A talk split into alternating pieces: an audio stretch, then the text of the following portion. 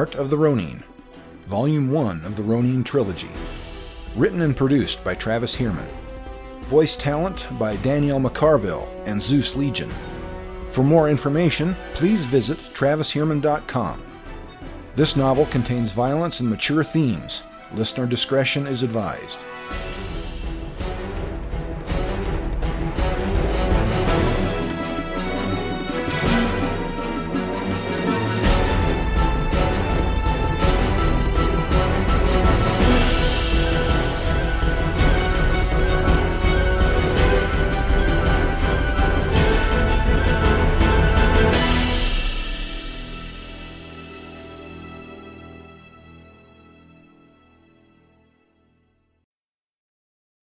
Chapter 4 Out of one wintry twig, one bud, one blossom's worth of warmth at long last. Ransetsu. The morning came, quiet and gradual, masked by the cold grayness of clouds and mist. There was no fire in Kenishi's room, so he was grateful for the warm, sleeping body lying next to his. Kiyose slept the sleep of the exhausted, nestled against his shoulder. Even in sleep, her hand clutched the front of his robes.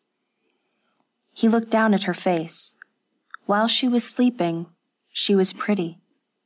Her face had none of the weariness and despair that weighed upon her when she was awake, diminishing her beauty. He studied the shape of her face and found himself comparing her to another face that was burned into his mind. Her ears stuck out a bit more. Her teeth were a bit crooked, but not unpleasantly so. Her throat was smooth and soft, and she had a small mole below one ear and another on the opposite cheek. Then he gritted his teeth and purged thoughts of comparison from his mind. Enough. She was gone. Even so, the sound of her name floated around the periphery of his mind. Enough. Kiyose's eyes opened, blinked, and looked into his. He looked into them, and there, deep in their dark depths, was a spark that last night he had thought extinguished. Here, in the quiet, vulnerable morning, he saw it was still there, hiding, hidden. Then she looked away and sat up, rubbing her eyes. Good morning, he said. Good morning, sir, she said. He sat up beside her, took her arm, and pulled her to him. She came to him willingly, without resistance. He kissed her, and she kissed him back. His desire rose to a boil, and he clutched her to him. Part of him was surprised at the fervor of his need but she accepted it, welcomed it, and clutched him onto her, into her.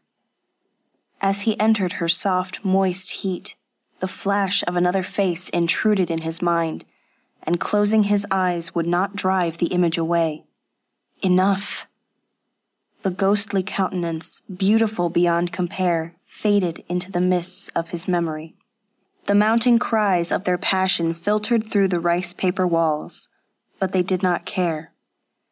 The shuddering convulsions of their ecstasy drove away all thoughts of modesty or decorum. When it was over and their frenzied breathing began to slow, she looked into his eyes, smiling, biting her lip. She plaintively touched his face and said, Again? So he obliged her with fresh fervor.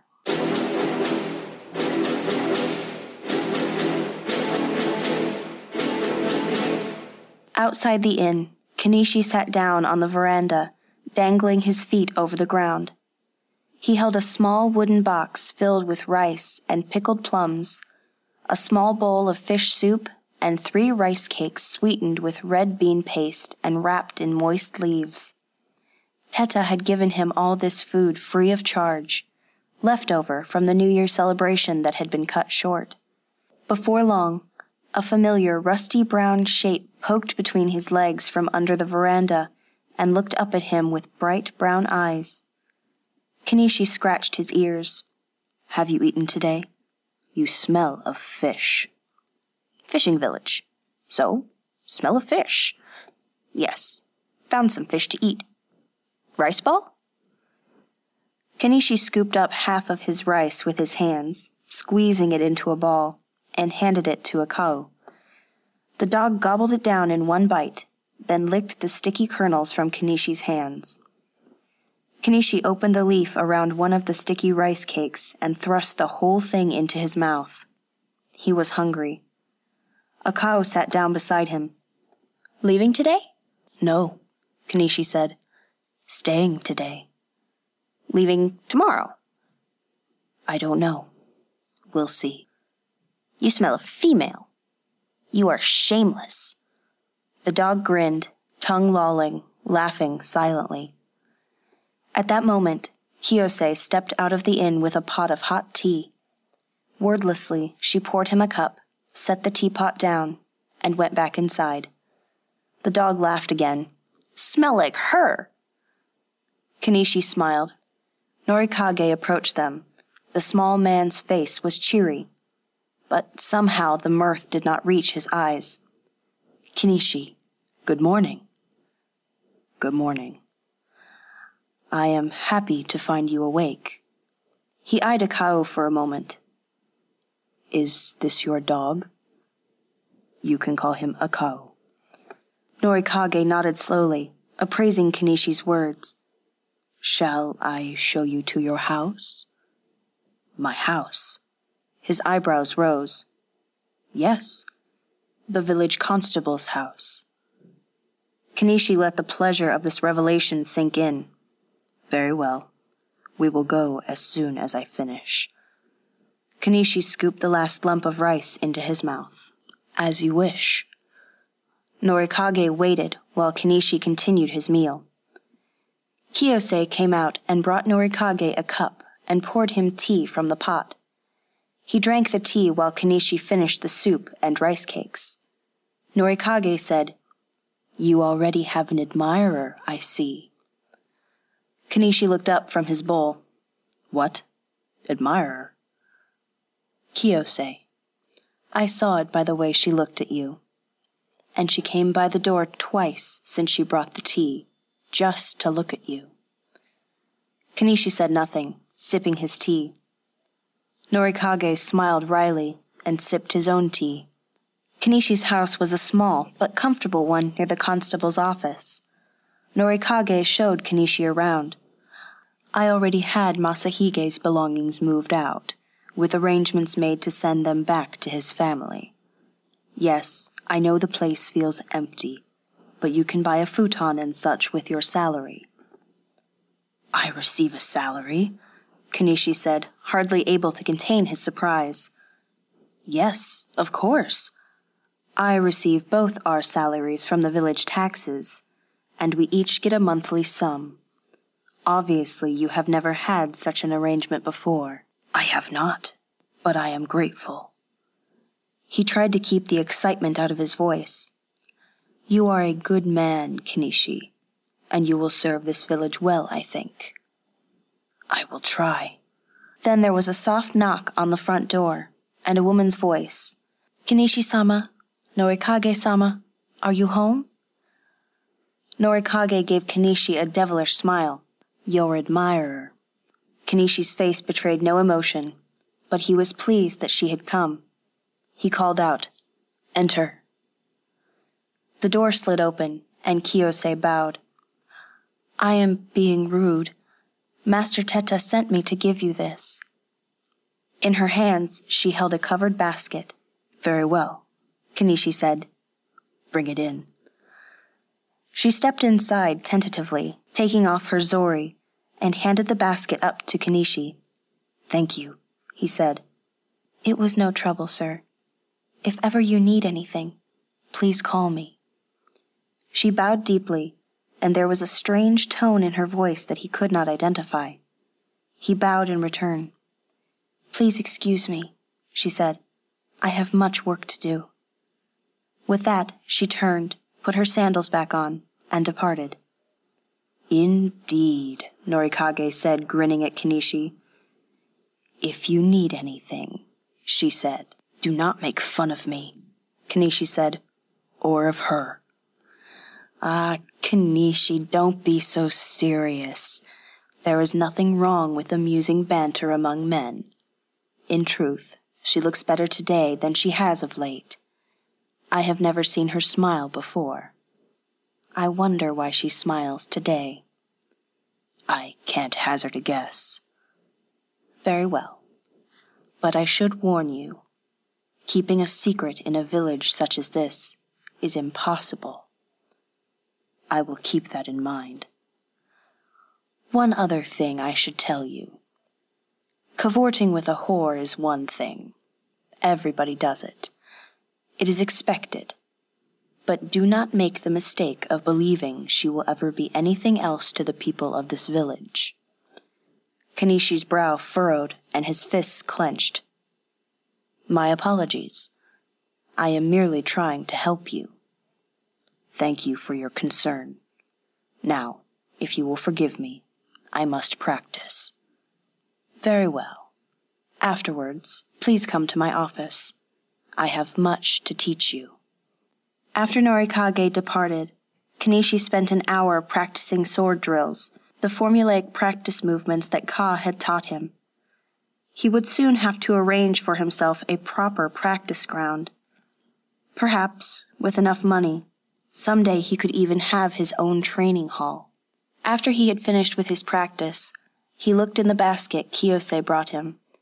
Inside were several small packages rice balls, pickled fish, a bundle of dried seaweed leaves, a jar of sake, and a bag of uncooked rice. A fine gift.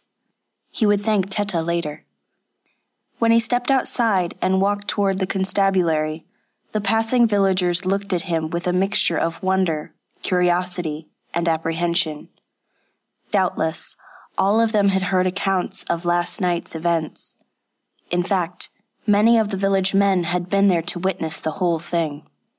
Norikage stepped outside to greet him as he approached the constabulary. The thin, rodent like man ushered Kanishi into his office and offered him some tea.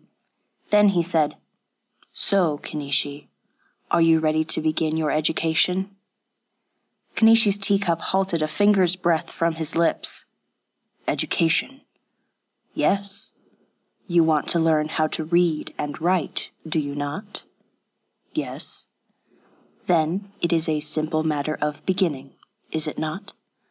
The journey of a thousand miles begins with a single step, as they say. Kanishi nodded. I suppose so. Good. Henceforth, we will have lessons every day at this time. Every day? Yes, a proper education takes time. Kanishi sighed. Very well. I'll come every day after weapon practice. Perhaps you require some lessons. Me?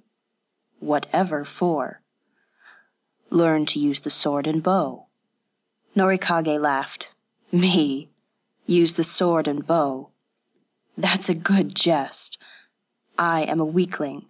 I can hardly lift a sword, much less draw a bow. Kanishi scowled. Practice makes you stronger. Nonsense. My young friend, strength is why I have you to fight for me. He laughed again. Kanishi's scowl softened. Perhaps some people aren't born to use a warrior's weapons. Indeed, Norikage then pulled out several sheets of paper, an inkpot, and two brushes. These are the tools of a scholar and a gentleman, Kanishi. With diligent study, you will learn to use them. Now, let's begin.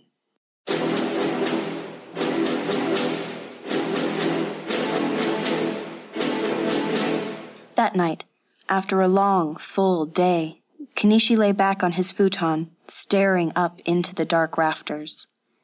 He could not remember ever living in a house before this. The shadows cast into the underbelly of the roof by the brazier of coals beside him danced and shifted, creating dreamlike, half formed shapes and voids. He contemplated the events that led him to this turn of fortune, the path his life had taken since leaving the north. The day had been a full one, a succession of new and wondrous experiences, meeting some of the people around the village, familiarizing himself with the village and its environs, and the most mind boggling experience the new journey to literacy. He returned from his lessons with Norikage to find his house freshly cleaned and tidied. He suspected only one person. He thought about Kiyose. Kiyose was so different from her. She was so weak and vulnerable, soft, but with the same sort of kind spirit. And he sensed her fervent desire for something better in life than the lot she had been given. What crimes had she committed in previous lives to sentence her to the life of a common prostitute? He should protect her, help her, even though there was little he could do to improve her place in life. Teta owned her, and Kanishi did not have enough money to buy her contract. He could not deliver her from the life of servitude in which she was trapped. He had known so few women that he could make no comparisons. Why would a man sell his own daughter to a geisha house? Were daughters such a burden? Then he thought about the many courtesans he had seen in the capital. So beautiful, so graceful, with their beautiful clothes and immaculate appearance, like painted porcelain goddesses. Did all of those women come from such unpleasant origins? Were all of them slaves? The wind rose and began to caress the roof, to whisper through the eaves and cracks in the walls. He shivered and scooted closer to the coals. Then something heavy struck the wall of the house, thudding against his leg with a blunt sting. A fist sized stone bounced onto the tatami mats. Outside his house, a man's voice cried out above the wind Get out of here, you base coward! Get out or we'll finish you! Kanishi leaped to his feet and ran to the door, whipping it open. He heard running footsteps quickly receding, swallowed by the wind. He looked over at the ragged hole torn in the rice paper wall by the stone. The paper fluttered as the wind whispered through the hole. His eyes searched the darkness, and his shoulders tensed with the urge to chase his cowardly assailant through the night and punish him. But he resisted. Another death so soon would only make more enemies for him. He had to befriend the people of this village. The thought of enemies waiting to stab him in the back or spread poisonous words in closed rooms only stoked his anger, but he pushed it back down. He would just have to be more vigilant and act when the time was right.